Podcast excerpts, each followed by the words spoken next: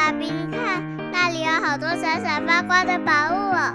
真的耶，宝贝，那就是传说中的十灾故事同心阁。我们赶快去一探究竟吧。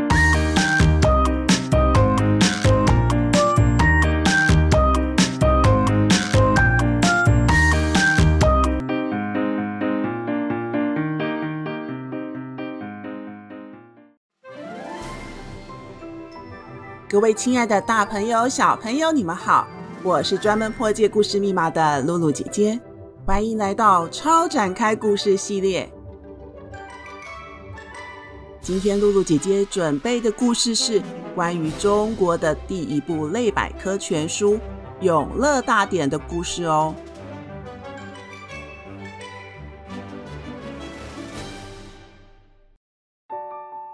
小朋友们都知道，现在爸爸妈妈要查任何的资料，只要用 Google 百度就可以了，踢进一个词条，轻轻松松的就会跑出很多丰富的资料。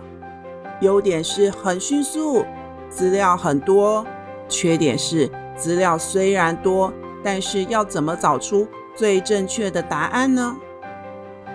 在电脑普及之前，也就不过是30几年前吧，那个时候还没有搜寻引擎，人们要查找资料，不管是查旅游景点、人体构造、历史事件，统统都得要翻书。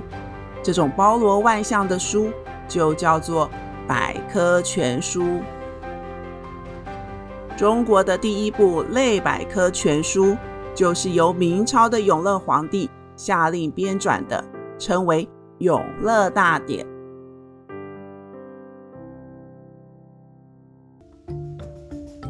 故事的开始是这样子的，明朝初年有个才子叫做谢晋，他从小机智过人，出口成章，长大之后跟在明朝的开国皇帝朱元璋身边做官。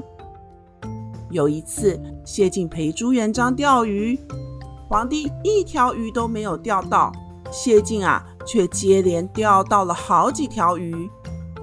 皇上就问他，我怎么一条鱼都钓不到，而你钓到这么多？哎呀，当臣子的怎么可以赢过皇帝呢？这可是会被杀头的。幸好机敏的谢晋回答，回皇上，这是凡鱼不敢向天子，万岁君王只钓龙。意思是皇帝只能钓到跟他相配的龙，平凡的鱼哪敢上皇帝的鱼钩呢？又有一次，皇帝朱元璋对谢晋说，你知道昨天晚上宫里有喜事吗？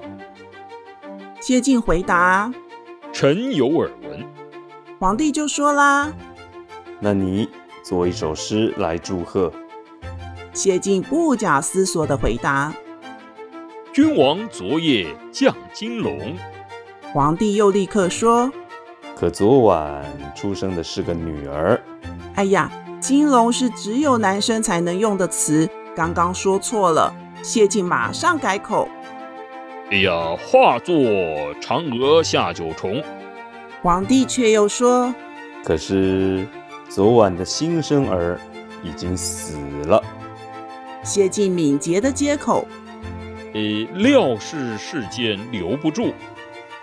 皇帝再说，已经把死去的婴儿投到水里啦。谢晋又回答，哎呀，翻身跳入水晶宫。皇帝哈哈大笑，真是不管出什么题目都难不倒谢晋啊，可见他才思敏捷，聪明过人。好读书的谢晋有一个心愿，他想要整理长期以来散乱的典籍，编辑出一部百科全书。可是编书可是一个非常庞大的计划，必须要有大量的人力物力的协助。他向皇帝自告奋勇，提案要编出一部前所未有的书。可惜朱元璋不想采用，于是谢晋只好放下了编书的梦想。万万没想到，多年之后，明朝的永乐皇帝即位了，永乐皇帝想要跟爸爸朱元璋有不一样的作为，除了打仗之外，他还想要做点文化的大事业，因此就想到了谢晋。他愿意全力支持谢晋完成一部前无古人的类百科全书，要他把天下古今事物据之统之，也就是要把普天之下不论古今的事物通通都要收录在这部书里，真是企图心宏大。有了永乐皇帝的全力支持，谢晋担任召集人，带领了3000个读书人，经过3年的努力，完成了永乐大典。永乐大典包含了11095本书，总共有3.7亿多个字。但是永乐大典就是因为实在太庞大了，根本没有办法复印出版，于是只有一套正本被收藏在皇家的图书馆里。经过了100多年，明朝的嘉靖皇帝很仰慕他的祖先永乐大帝，每次他有什么疑问，就会叫人去翻翻永乐大典找资料。他自己的办公桌上也常常放着几本永乐大典，随时翻阅。有一年天干物燥，皇宫失火，嘉靖皇帝急着跳脚，他急的不是皇宫里头的珍宝古玩，而是永乐大典。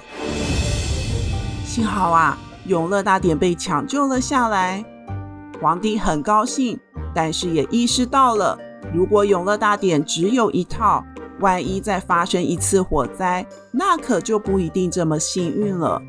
因此他下令要再抄写一套副本，于是又用了100多个人，足足写了6年才终于抄写完。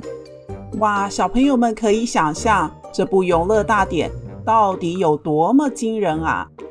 但是令人感到奇怪的是，一直到明朝结束，清朝统治，甚至到了民国时期，永乐大典的正本完全消失无踪了。清朝的乾隆皇帝曾经钦点过永乐大典，皇宫中只剩下9000多册，有3000多册不见了。到了清朝末年，来自世界各国的8国联军攻进了北京城，烧掉了好多书，没有被烧掉的，有的流落到市场上，有的被带去了各国的博物馆。